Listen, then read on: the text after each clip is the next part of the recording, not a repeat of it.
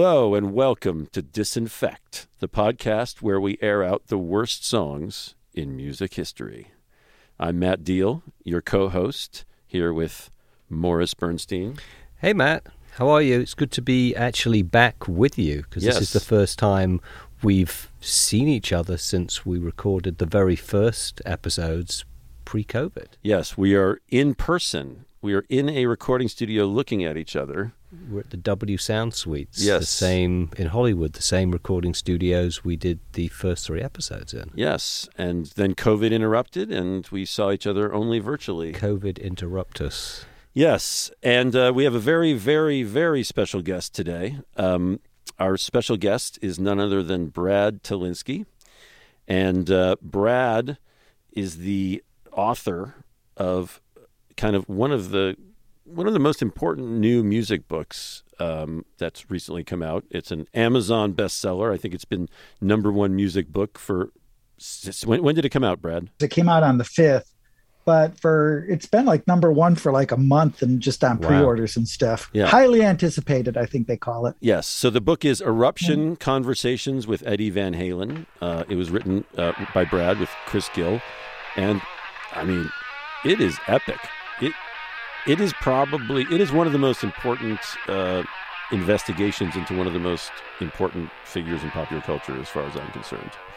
And uh, not to not to blow too much, you know, steam up your whatever, but uh, but but but to to define who Brad is a little more, he's also written kind of epic, uh, monumental books about Jimmy Page. Um, you know, we're really getting into the the meat of some of the greatest music makers of our time, artists of our time. What are some of your other books that I'm missing? Um, well, I did a book called Play It Loud, which was the history of the Oh, yeah. electric guitar. I think you guys are seeing a pattern here. Yes, Jimmy Page, history of the electric guitar, Eddie, Eddie Van Van, Halen, that um, yeah. But by the way, Brad was also for years uh, editor of Guitar World, and so Yeah. So, so you like guitars, then, I presume? I do, I do. Even after all these years, I can uh, I can still spank the plank, so they say. Yes. Um, Yes. It is your métier, as it were. Brad is also just a crazy pop culture music junkie, and he knows, you know, he's he's a weird train spotter like the rest of us. He's a fellow traveler. So we are talking. We are going to talk about Van Halen three, considered by by sort of the public and the critical conversation to be kind of the most failed um, Van Halen record. Uh, or misunderstood themes. Or by the way, Brad, th- what do you think are the themes? Before I Well, you know, I think, uh, you know, I think sometimes the artist, uh, you know, gets inspired. They, they, I call it putting your finger into the light socket, you know, and and you get this incredible inspiration. But that's the that's the tricky thing about art. You just can't be inspired all the time, yet you're expected to. You know, I thought uh, the great Bob Dylan book, uh, Chronicles you know it jumped around in in time period you know it's a book that bob wrote himself about his career and people were a little puzzled by it because it just sort of arbitrarily jumped through his career to i think it was three different eras of his career and when i read it the way i interpreted it was these are three different periods where bob sort of got his mojo and then mysteriously lost it. And it, it the book to me is him trying to figure out in some ways like what happened why that was you know? And i think at the end of it he doesn't have any real conclusion. So you know it, it, it's so um it's so hard to say you know that's when people talk to me about artists. I tend to think about uh not them as a whole because usually there are problems in their bodies of work. You know I, I think about what records do i like by them. You know i think most artists they have their ups and they have their downs and and i think it's really hard if you've ever been on that creative end you know to uh to to keep that thing going that's sort of actually why the van halen thing is so interesting because eddie sort of had his finger in the in the light socket for so many years right. until he sort of didn't but go ahead maurice Yeah, but I mean, you could also say that with Van Halen 3 record, a lot of the inspiration was missing on that record because, in a way, it was Eddie Van Halen's solo album. Yeah, well, I have a lot to say about. Yeah, we'll, we'll get Halen. into we'll get into Van Halen three. Yeah, yeah, We're yeah. talking to the experts, so But but when we when we I have a unleash that say about beast, that yeah, yeah. But but so you know, I I, Yeah. I I think that you know it, it really it really depends on every every record has its own story. especially with the Van Halen record, sometimes these misfires are fascinating and memorable and tell us a lot about the artist and their greatness, even if they are not a totally coherent statement. We have to also point out at this point there are failures and then there are failures. These are major artists. And, Yes. and and we're talking about them because they're memorable. If they weren't memorable, We we wouldn't wouldn't, be be talking about them. And there's something kind of fascinating about that moment when an artist has that record that is just so ill conceived. Like Sandinista, I love Sandinista by The Clash. People hate that record. And I'm like, I'm sorry. There's so much of popular music that came out of that record. Yeah. That was, you know, they were engaging sample culture, they were engaging New York hip hop, they were being political and you know, making protest music, Dub. uh, dub. Uh, they were, you know, like a two album set was excessive for punk. We're going to do a three album set. Like Pink Floyd doesn't do a three album set. Yeah. You know? Again, so it's like really going for it is, you know, that's the edge. And and and we'll get to that with Van Halen 3. What is the sort of the public and critical aggregate take on Van Halen 3? Well, I guess the the public take on it is you could say um, up until that time, every Van Halen record had gone at least triple platinum, and uh, Van Halen three barely went gold. So that was the public response to. Well, what was the Van critical Halen response? 3. Uh, they actually the critical response was um, a little kinder. Uh, you know, like guys like uh, Tom Sinclair, who's who is a great writer, uh, gave it a good review and could kind of see that the album that of, of what Ed was trying to do, that he was trying to sort of move away from, uh, you know, some of the cliches of of what Van Halen had developed into. And then I he mean, and then he uh, and then he know, saw, I think swan for- dived into some new cliches. well I, I i felt like you know balance was a lazy record and uh but van halen 3 was not a lazy record it wasn't Well, Hold on. eddie it wasn't eddie it wasn't eddie trying to just coasting it was him trying to do something new Yeah. and uh you know i could go on about this for a bit but and in that go- way for to. me le- uh, uh, van halen 3 is is a noble failure as opposed to say maybe balance which i think is just sort of a lazy record. Well, um, and go don't you think maybe there was nobody really to hold Eddie back?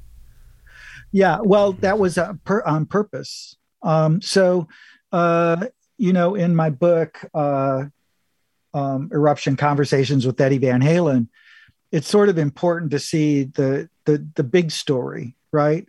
So um, you know ed comes to uh, the united states from from holland as a like a seven eight year old kid and he can't speak english. And he comes here and he's really abused and sort of bullied right? So he he he retreats into his his bedroom and you know puts in his 10,000 hours that are the thing that's required for you to become a genius according to Malcolm Gladwell. And um you know but the the the insecurities and the social anxiety from that period just really hangs in there. And he on these earlier records he sort of gets pushed around by these stronger characters ted templeman david lee roth um, who are always relying on him to come up with the goods but at the same time sort of dismissing him you know, and so that was a He's, frustrating. he's like a show pony, kind of. a little bit. Um, I, I think it's just because of Ed's personality.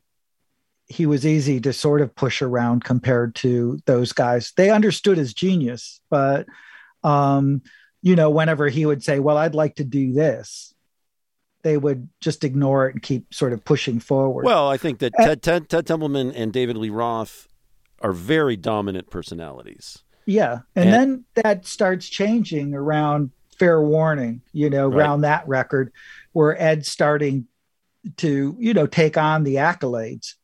Uh, and he starts pushing his own agenda a little bit, right? But he's still getting pushback from all of these guys. Uh, and uh, so, you know, so what happens is he builds his own home studio so he can basically do his own thing. And the result of that is this gigantic record, right? Um, so it, it's at the point of 1984 that Eddie starts taking a little bit of control over his, you know, his music and what he wants to do. But also, I think too that 1984, and where it's confusing for Van Halen three, he took control as strongly as as he had up to that point in Van Halen, and that was the most successful thing. So when he Yes. when he did it again for Van Halen three, Well, we got a little ways to go Sorry. because Yeah. because what happens is right. He he sort of takes control. You know, people weren't crazy about the idea of him doing jump, and jump becomes this huge thing. And and, and Eddie starts thinking, well, hey, you know, I don't know, maybe I should be in control of this operation. But uh, he he butts heads with David Lee Roth. They split, blah blah blah. He gets Sammy Hagar, and Sammy also was a guy that had his own opinions about things, you know. And they brought in a succession of producers who also had their opinions. So Ed would always sort of complain about it. And I, I spoke with Ed many times. I was up at 5150. And he was always a little bit bitter that he didn't feel like people were really listening to him, um, that he didn't have complete control over the music. And so Van Halen 3 finally comes around and he just goes for it. He brings in Mike Post, who is a successful songwriter, but not a producer, to produce the record. Basically, because he's a golf buddy and he knows that uh, Post is just Oh, going to the be way- a yes man. that first song on Van Halen three is so Mike Post. Yeah, the New World. Uh, I think it's called. Yeah, the New World. I'm like, so bad. So, so by the way, let's let's. Mike Post basically wrote a lot of the most famous TV themes. I think he wrote Hill the- Street Blue, Hill Street Blues, Yes. Law and Order. Law and Order, some others. I don't know if he wrote Taxi. Was that Bob James? That was Bob James. Um, yeah, that was Bob but he James. wrote in that vein. He wrote sort of light jazz influenced TV Worked with. Andy Williams. Yeah. He Yeah, I mean he was, He, he had he had produced one record, which was what, and it was by uh, Kenny Rogers in the first edition back in in the uh, in the I, am just checking in to see what condition my condition was in. Was it that one? Yeah, yeah. Uh, I don't know uh, actually which record, but it could have been. Um, but uh, what we're saying is he didn't have a lot of um, experience as a producer, as a songwriter. Yes, not as a producer. Well, he was also. What was interesting is you're saying he was he had experience as a songwriter, but Ed didn't really use him as, for his songwriting abilities, and he- no, and he didn't No. really use him for his producing abilities. no. Um, I'd say, if anything, uh, Van Ha- Eddie Van Halen was a better producer than Mike Post. Well, yeah, and they brought in, um, you know, Gary Cherone, who was this young kid who basically grew up on Van, Van Halen and and worshipped worshipped Ed and wanted to do his best to fit in. So, you know, it, it was that classic case where you're surrounded by uh, a bunch of yes men. But um, you Gary know, Cherone, Eddie- by the way, also not untalented. You know, no, he uh, Gary Cherone is indeed a talented and had a great vocal range, and um, he had you know, hits. he had hits. I think if you Uh, were going from Sammy Hagar to another vocalist, I think Gary Cherone would make total sense. But but wasn't wasn't the theory that he was a stopgap because um, was it Gary Daniel? Who was the manager? Daniel Daniels. Da- Da- Ray Daniels. Ray Daniels, who was Yeah. who was also Extremes manager, was kind of holding out to try and get Dave back because bringing Dave back into the fold, that's when they could really get paid. Is that true? Well, Yeah. in the book, uh, I did probably, I think, you know, maybe one of the only interviews with Ray Daniels that's ever been done in depth to get all of those stories straightened out. And, um, you know, Ray didn't, it, that was the rumor that Ray was being mani- manipulative to get Dave back in and everything. and But also, there was the rumor to get Gary in, like that he shoved Gary yeah, in, yeah, which was not and, true either. um, and Ray says in the book, he says, "Look, I I put Gary's name in the hat, but I didn't really put any pressure there." He goes, "In in fact, I was a little bit. He was a little bit." Um, he was a little bit surprised and maybe a little bit concerned that they didn't try out more people. But when Gary came in, uh, Ed just hit it off with with him. He just like he just liked Gary, and you know I know Gary a bit, and he is a super likable guy. So you know you have this combination of Ed not wanting like some other huge ego coming in because he wanted to do his own thing. He wanted to make it the the, the great Van Halen record. Okay, but but here's the here's the here's the problem because it's always much more complicated than that. And that is around that time, Ed was having wrestling with all kinds of things. I mean, he was trying to get himself sober, His band but- broke up.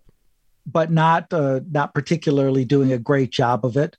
He was in therapy. He was having marital issues. He was, uh, you know, it was the beginning of when he started uh, having problems with uh, cancer. You know, any one of these things would knock a normal person sideways. And Ed had all three or four of them happening at one time while trying to create a masterpiece. Well, and also Wow. by by redefining his band that everybody had an opinion about. So in other words, there were people, there were the pro Dave people, there were the people, there were he didn't really i don't think i mean i could be wrong but i don't think i am i think ed lived in such a bubble that ed he had been so successful with every one of his creative decisions up until that time. I don't think he really thought in terms of like oh i'm trying to please the fans or i'm trying to hold my band together. In fact it was just the opposite. He really wanted to do van halen 3 as a way to reposition himself. And here's here's the thing about this record. Like you can criticize it on a bunch of different levels but you'll find something really interesting in almost every song.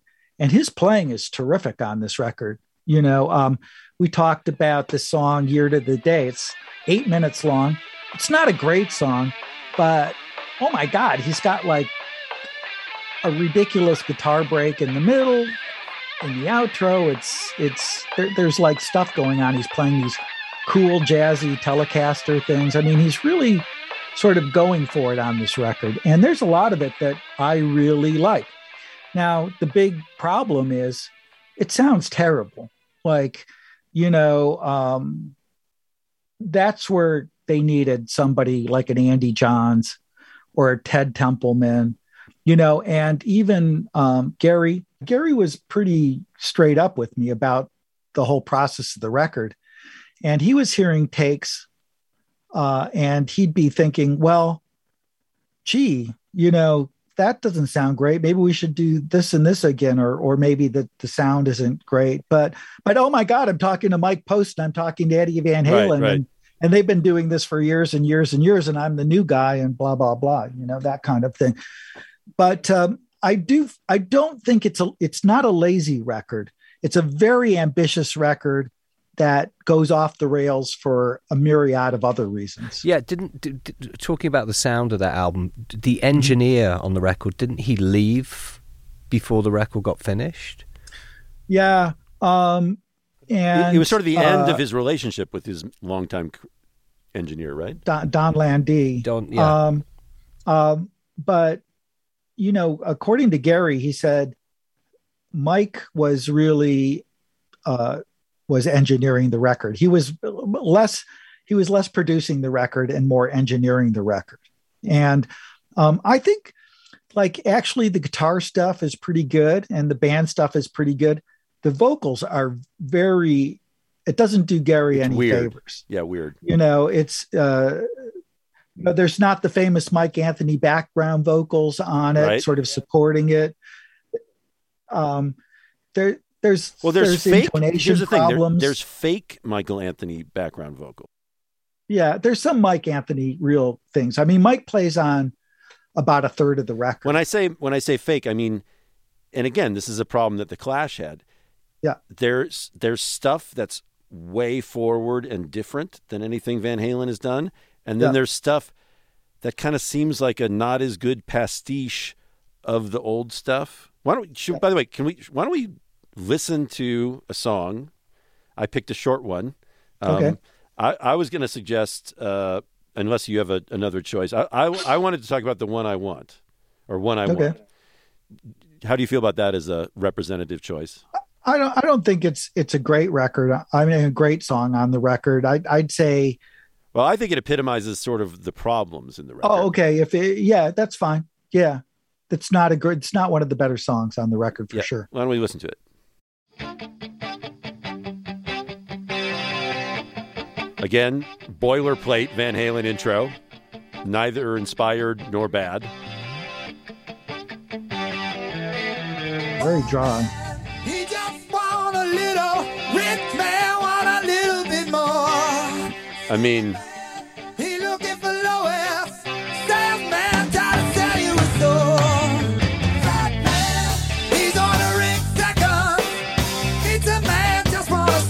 slice. the chording is very weird Pizza if you Man listen to just close. wants a slice. What? She said, "Pizza Man just wants a slice."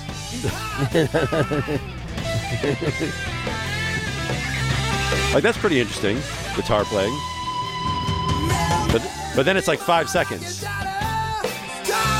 Eddie always was like the leave him wanting more with the solos for the most part. Yeah. So the thing about the vocal, I mean, well, I want to analyze the lyrics in this song because they are very bad. But he's overselling, but he doesn't have anything to sell. Every note is like over emoted.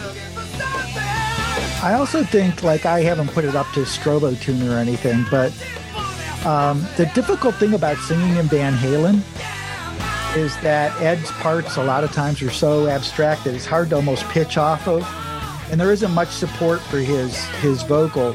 So the intonation's a little bit funny, like his him hitting the notes, you know, aren't I, when, during the verse, I was listening, and the chordings were actually clashing with the. giving me the Like if you listen Yeah. here, Sandman kicking mud in your eyes. it's kind of like like Andy Summers, like the Police a little bit, yeah. which I think was an influence on some later Van Halen. See, it's like right there was a little out of tune. Well, the vocal, I don't know. Is I'm not sure whether it's like a little flat or something, but there is like a little there. It's it's not in it's not in pitch, and um, it's sort of the problem with this record. Where if they would have had a more commercial producer, they would have probably been more careful with the vocals and where they're placed. And you would also have a totally different response to half of the songs on the record if they had just done that. Now, by the way, this chorus, the one I want, I mean, that's about as generic. It that's like it's like the worst combination of a generic pastiche of both the David Lee Roth era and the the the, the Sammy era. Well, And there it- was never anything generic about Dave. no, but well, Well, plenty, it- plenty generic about. he might be like- Hagar, but, yeah. But but so also the thing that's that's going on here is that um, you know Ed had been complaining for a while about how uh, pretty good solo. people just perceived Van Halen as a party band. So he had this also desire to uh, have the lyrics be a little bit more serious or, you know, thoughtful or political even. And right um, now is a good example of that. That was a political yeah, song. and and that's not really where um, that that's not what he could have gotten out of Sandy. No. So, um, granted, the lyrics aren't uh, aren't particularly profound on this record, but at the same time, it's not like woohoo, you know, we're going, going to the beach and party. Well, they didn't want to do Diamond Dave. Yes. By the way, or, thi- this- or or or Surfer or Surfer Sammy, you know, like neither one of those things. You know, he wanted. I think we were talking about this. He had been impressed by, um, you know, the grunge bands like Alice in Chains, who Van Halen had taken out on tour, and, uh, And they were talking about hardcore stuff. And- They were talking and- about drug addiction and pain and emotions and feelings. Yes. Ed was talking a lot in that period about his his inner his emotions His where he was at because he was going through therapy. He was uh, trying to you know get off of uh, you know stop drinking and doing coke and stuff and uh, And by the way, uh, Wolfgang um, talked a lot about Nine Inch Nails being a big influence on Wolfgang yeah and the kind of the kind of uh, exactly what you're saying, like talking about bigger themes, bigger, bigger, heavier emotional moments. And I think that that Wolfgang rubbed that off onto Ed a bit. In that, well at this point it, Wolf Wolf was still you know pretty young like like he was nine or ten or something like that you know so I, I don't know if that would have had a huge impact I just think it was Ed Ed was you know growing up and I think that actually going through therapy and him analyzing his own life and his own feelings he just did not feel comfortable with songs like Big Fat Money or Amsterdam from uh, uh, you know from the previous record, and he felt that that Gary could uh, deliver that for him. I mean, so that was a that was a that was um, a, a thing too. well, let's analyze the lyrics. Yeah, Poor Now, man. that song though that that song is that's easy pickings. Wait, wait. Well, that's why I picked it. Poor man, he just want a little. Rich man, want a little bit more. Superman, he looking for Lois. Salesman, and try to sell you his soul. Fat man, he's ordering seconds. Pizza man, just wants a slice. Bad man, looking for attention. A good man, he's hard to find. Mailman, looking more like your daughter. Straw man, don't have a leg to stand on. Gay man, looking for another. I mean, I don't even I don't know if that's homophobic or just weird. Needs to be cancelled. Candyman, yeah, the Candyman can.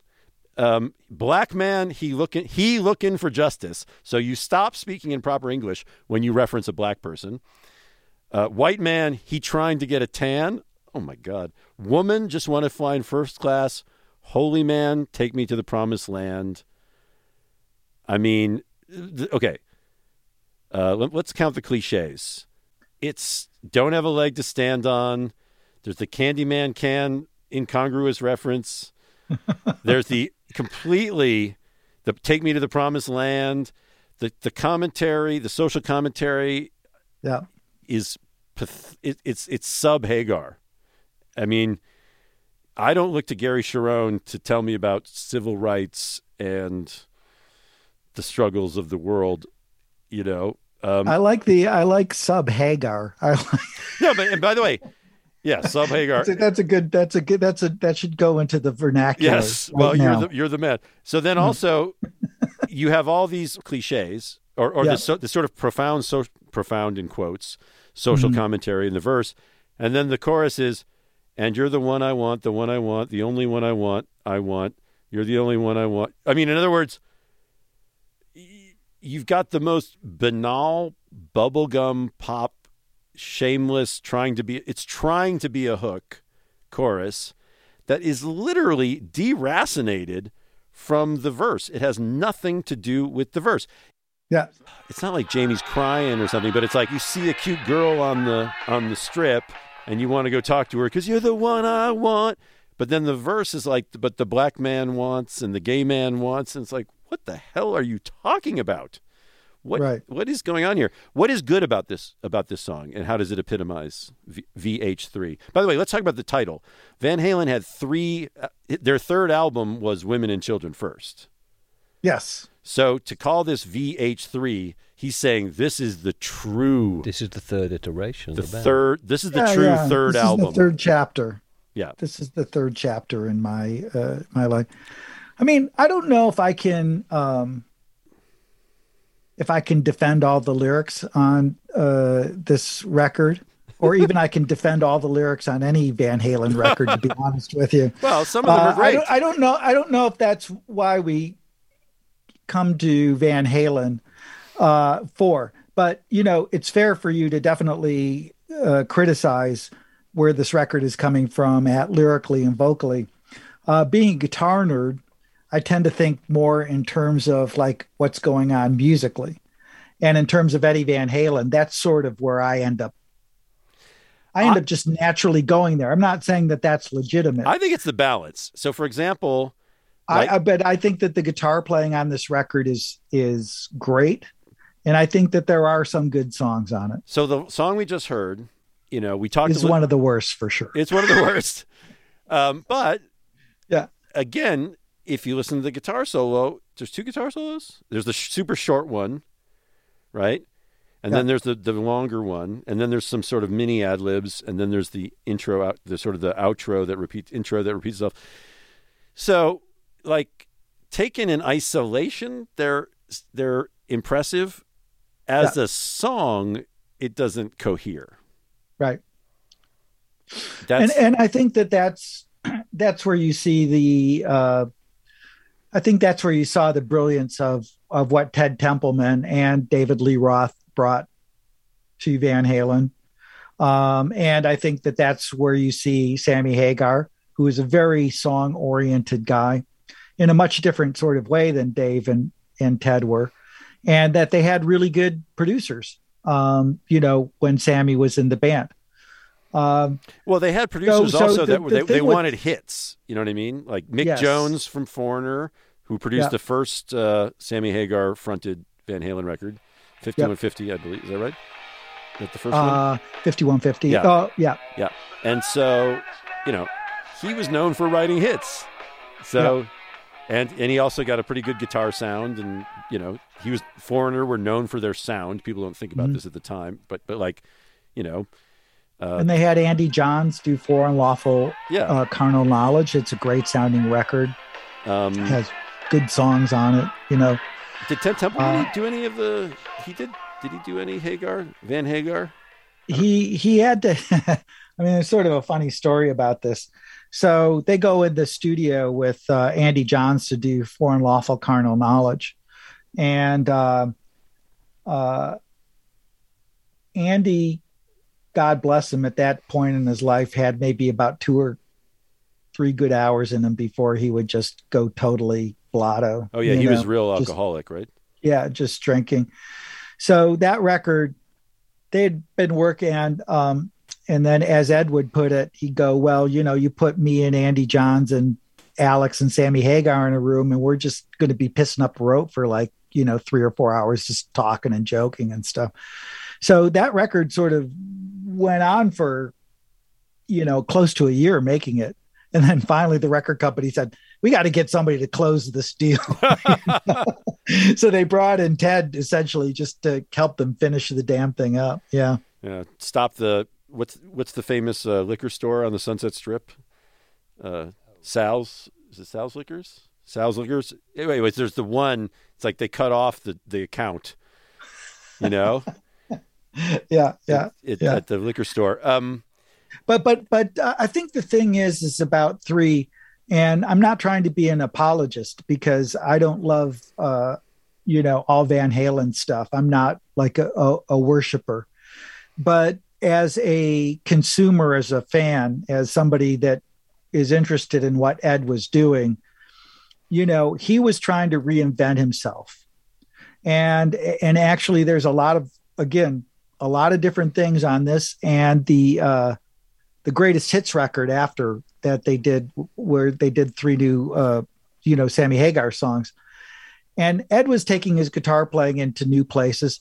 I think if he would have had the opportunity, it could have developed into like a whole new thing for him. You know, it and it would have been great, but you know, this record was him just trying to do his best to uh to to move it along. So, so what was that song? It was among those those Sammy Hagar songs you just referenced that, that it really has inventive guitar playing, and there's like a huge Sammy Hagar hook, and then there's really aggressive, almost like really progressive sounding. Dude, uh it's about time uh learning to see be up for breakfast. All those songs, uh, the rhythm playing on it is sort of unlike anything else I've ever heard. Like even if you just focused on his rhythm playing. Uh, but that was again the the bit of the problem with it. It's sort of like every verse had its own different Right. variation on the rhythm guitar parts, even though he was playing the same chords. And I and, think the, for and, the, fans, and, the, and, the, and the Sammy melody over the rhythm parts was the same from the previous verse, but the the guitar music was completely different. Yeah, a lot uh, in a lot of cases. And I think for the fans, it was just maybe too much. You know, like who who were there for there for the party rock. You know, too. He wanted version three, and again, But but version The- three, the- Peter the- Gabriel is not. It's not progress. but but that's that's what he wanted as an artist. It it was intentional. It's not like he even felt for this that that he had made some sort of uh, mistake. But here's the here's the fascinating thing about three, is Ed really invested everything into it, and he had never had anything even resembling a failure musically. So I think he sort of assumed that this would just go along with the that everybody else would come along for the ride. And when they didn't, that completely blew his mind. Yeah, what happened in the aftermath of this record? But oh, just, sorry, go a, ahead. just a comment. Um, but didn't, as far as the tour was concerned, didn't the fans like the tour because they were singing Dave's songs? Because Sammy refused to sing a lot of Dave's songs on the tour. So, yeah, they were happy to they were happy to see that. right.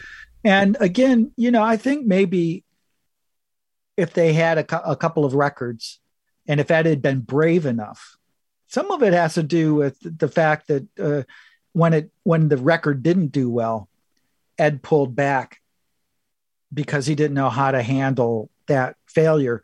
But I think every great artist runs the risk and has failure, and then you have to be able to push through that. You know, in a way, e- even with Strummer, you know, like cut the crap, it basically destroyed, it blew his mind. Like he was never the same person again after that record. Uh, and, um, you know, and that, that was for real. So Ed essentially, uh, you know, you had the failure of this record, then you actually did have the divorce and he falls off the wagon and he's, uh, you know, he's dealing with going flying all over the world to try to find something to help him you know get rid of his help him with his cancer you know the, the, world is shooting off in 10 zillion directions and he's convinced in his head the artist eddie van halen the artist is convinced that his uh his audience doesn't really want what he has to offer and so you know, here's a guy that has millions and millions of dollars and and unlimited sort of creative freedom. And so what does he do? Like he just takes his ball and goes home. He's like, screw you guys. You don't like this. This is me. You don't like it. I'm just not going to really give you anything. Well, we, we also talked about this too. He put his energy into his EVH guitars. Yeah. Uh, and really developed the EVH company, um, which is a guitar and amp company, which he collaborated with um, Peavey. He cor- collaborated with Music Man.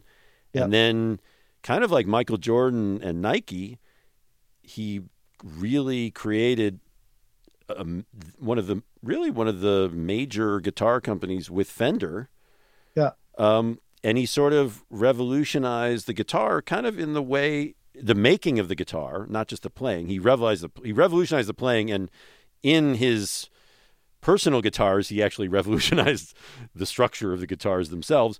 But he put all of that he'd learned into his guitar company and Yeah. actually made masterpieces of musical instruments and equipment. Well, that's why he went to Fender um, was because he knew that they could afford to build the guitar that he um, that he wanted to make. Right. You know, uh, it's really fascinating. Um, so yeah, he sort of takes his ball, goes home musically, and he's like, okay, well, people just don't want. They just want the old stuff. They don't want the new stuff. I'm going to sit at home and I'm going to record and play, keep on playing, which he did Right. uh, in his studio, all kinds of music. You'd go over to his studio and you would see like literally walls filled with, you know, CDs that have, have stuff recorded on it and cassettes and God knows what, you know, there. And uh, he says, look, I'm just going to focus on making great amps and guitars. You know, he, he goes into that, you know, that realm. And, and look, hey that that's sort of brilliant as well you know i mean he's one of the few guitar players that has one of his guitars in the smithsonian Yeah. basically for his contribution to you know american culture Well, I think you made the point too. He's the only guitarist that actually has his own guitar company. Yeah yeah he didn't have a signature guitar he had a signature guitar company Yeah. And, uh, and uh and a successful one at that i mean like uh you know we we're talking about like you you see almost any country band these days and they're all using 51 you know they're all using his amps and uh a lot of the hardcore bands yeah, metal are bands, using it, you know. shredders. Well, and again, Yeah. it's actually they're very versatile. You can get Yeah. the Van Halen sound, but you can Yeah. also get clean sounds. You can also get kind of Fendery sounds, Marshall sounds. Mhm. Um, and what's interesting too about this record, and you know, again, it is a failure, but it's a fascinating one. There, there is yes incredible playing on the record. There are incredible moments, but they don't cohere. And and I think also this is something that's really significant. The this I don't want to say the formula of Van Halen, but sort of like what people got used to with Van Halen was instant gratification. So in other words, like I remember when I heard um, "You Really Got Me" on the radio, which was, I mean, it was the first single that they did, and I heard it on classic rock radio, the Loop, where Chicago rocks. It came after something like I don't know if it was Mississippi Queen or Pinball Wizard, or you know Nazareth or a whole lot of love. I mean, it was one, you know, it came right after these these titans that were so familiar, and then you heard this thing. It was like it was like whoa. There was a through line to it. It belonged on the radio. You know, it was the radio station that played the Kinks. It was the radio station that played Led Zeppelin. But it was like a new sonic thing. It was just it was new. So just to sort of wrap up, you know, it's funny where where I think this is an important record, and especially after reading your book, Mhm. is it's an important record for Eddie Van Halen as a human being. And I mean that by saying he did everything he wanted to do, right? He, he made his statement, love it or hate it. And the the next chapters of Van Halen and his life, I think, were pretty happy considering. You know, he got into an incredible relationship with his son. He had a pretty successful, you know, there was some turbulence, but when he got back together with David Lee Roth, they had a very successful tour, a fairly successful reunion record. It, you know, not not the greatest Van Halen record, but really a, a decent stab at being Van Halen and authentic. I mean, it it it, it's sort of I think we talked about it. Sort of that what's that record called? The the, the reunion record. Um, uh, a different kind of truth a different kind was the was the reunion record. That record was basically the record the, the songs that were left off the first three Van Halen yeah records. yeah And so there was a reason well that, that, that was that was the thing so what's interesting about ed's story and the one thing they tried to convey in the book is that that there is this really interesting arc um, of you know again he starts out as as a kid sort of struggling um, you know, defining his place to fit in. And then comes this huge superstar. And then he goes through a really dark period, you know, and it wasn't just a short dark period, it was a fairly long dark period um, from, you know, basically the 2000, the early, you know, the first part of 2000, 2000 to 2010. And he's just struggling on every front, you know, um, physically, emotionally, um, with, uh, you know, all sorts of problems with substance abuse, you know, fighting with band members, you know, all of this stuff. And then um, his second wife, Janie, comes along and she helps him to clean up uh, and really takes, you know, she's really sort of a hero in all of this. She really just, you know, sort of ties him to a chair, Right. you know, and doesn't let him go anywhere, to quote Tommy. Um, and and then also Ed at that part is also his son is growing up, and there's a thread about family that goes throughout this entire book too. Mhm. It's super important to him. So it's a combination of Janie and his son sort of bringing him back. And it's really Wolf that forces him to start playing again, to playing as a band again. It's Playing in public. the really. idea of playing with his son to him is such a driving force. But he does get clean. Yeah. Even though he's he's still having, you know, wrestling with the with Demons. his health issues. Yeah. But he does get clean and he turns into a different person. Like I knew Ed uh, you know, in the late 80s pretty well. And he was okay. He was a cool guy. He was a lot of fun to hang out with. And I also knew him when he was going through his deepest, darkest times. And I was actually afraid for his life at that period. I didn't think he was ever going to sort of pull out of it. Mhm. But at the end, he does come out of it with the help of his son and his wife. And I think to some degree, David Lee Roth. And he, you'll see in the book, he sort of reevaluates all of this stuff. And instead of like, I hate those guys, Oh, yeah. those guys didn't let me do what I wanted to do, blah, blah, blah. He starts seeing how important they were to him to help him become Eddie Van Halen. From Ted Templeman to Sammy Hagar to David Lee Roth to, you know, Michael Anthony, all that stuff. He has this great revelation, which, um, you know, I mean, I don't mean to make it like corny, like a Hollywood film, but to me, it was amazing to see a my friend back, this guy, uh, back from the brink, and then also have this whole appreciation for what he did in the past. But at the time of Van Halen three, he couldn't see any of that. Right. He wanted to You know? wipe the slate clean.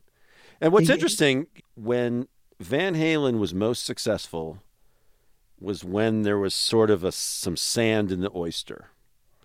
Absolutely. So, for example, um, Eddie Van Halen hates Diver Down, the Yes. album.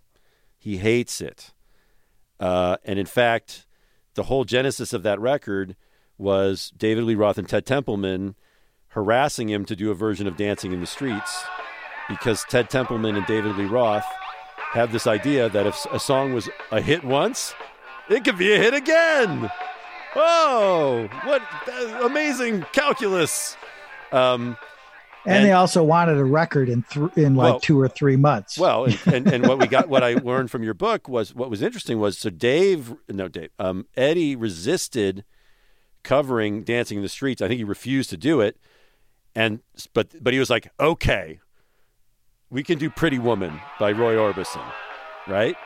And it was like it was like, I'll give you that, and he hated doing that too, but that was such a huge success that they then had to turn around the record in like a month and do all those cover songs he hated, including Dancing in the Streets.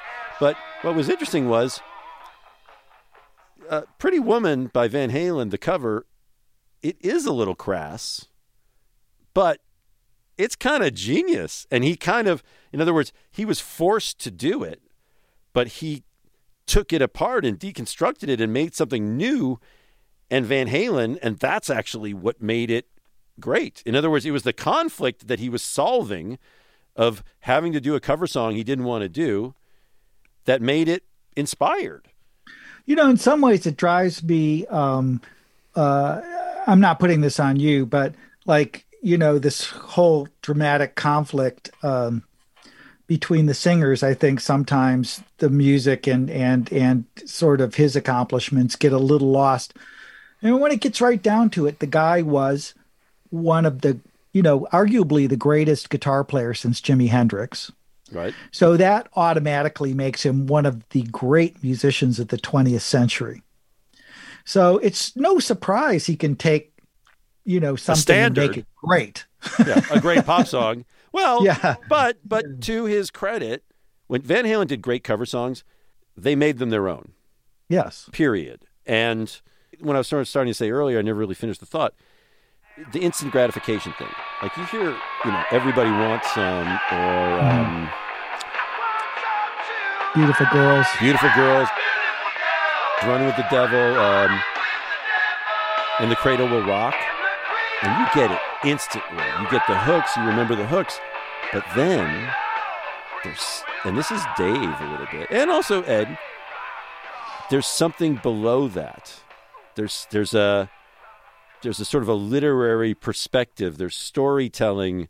There's musicianship that's better than it has to be you know and so you get this zap of like oh that's kick ass and then you actually like like with ed i think his lyrical genius was speaking about the human id you know and like Mhm. like losing yourself to the id and almost like a blues singer like like you know getting caught up with the devil woman or something like he was constantly in a conversation with his id about what is good and what is bad and and a lot of people have those feelings Well, well, Dave, Dave mixed the rock and roll bad boy archetype with with like a 40s 40s jazz. You know, Yeah. I mean, Frank that's Sinatra. just that's just a new thing, you know, or like some sort of weird like rock and roll beat poetry. yeah Um, you know, it, it, he's a you know David Lee Roth is a genius. He's like one of the few guys that can write stupid rock lyrics that you can completely embrace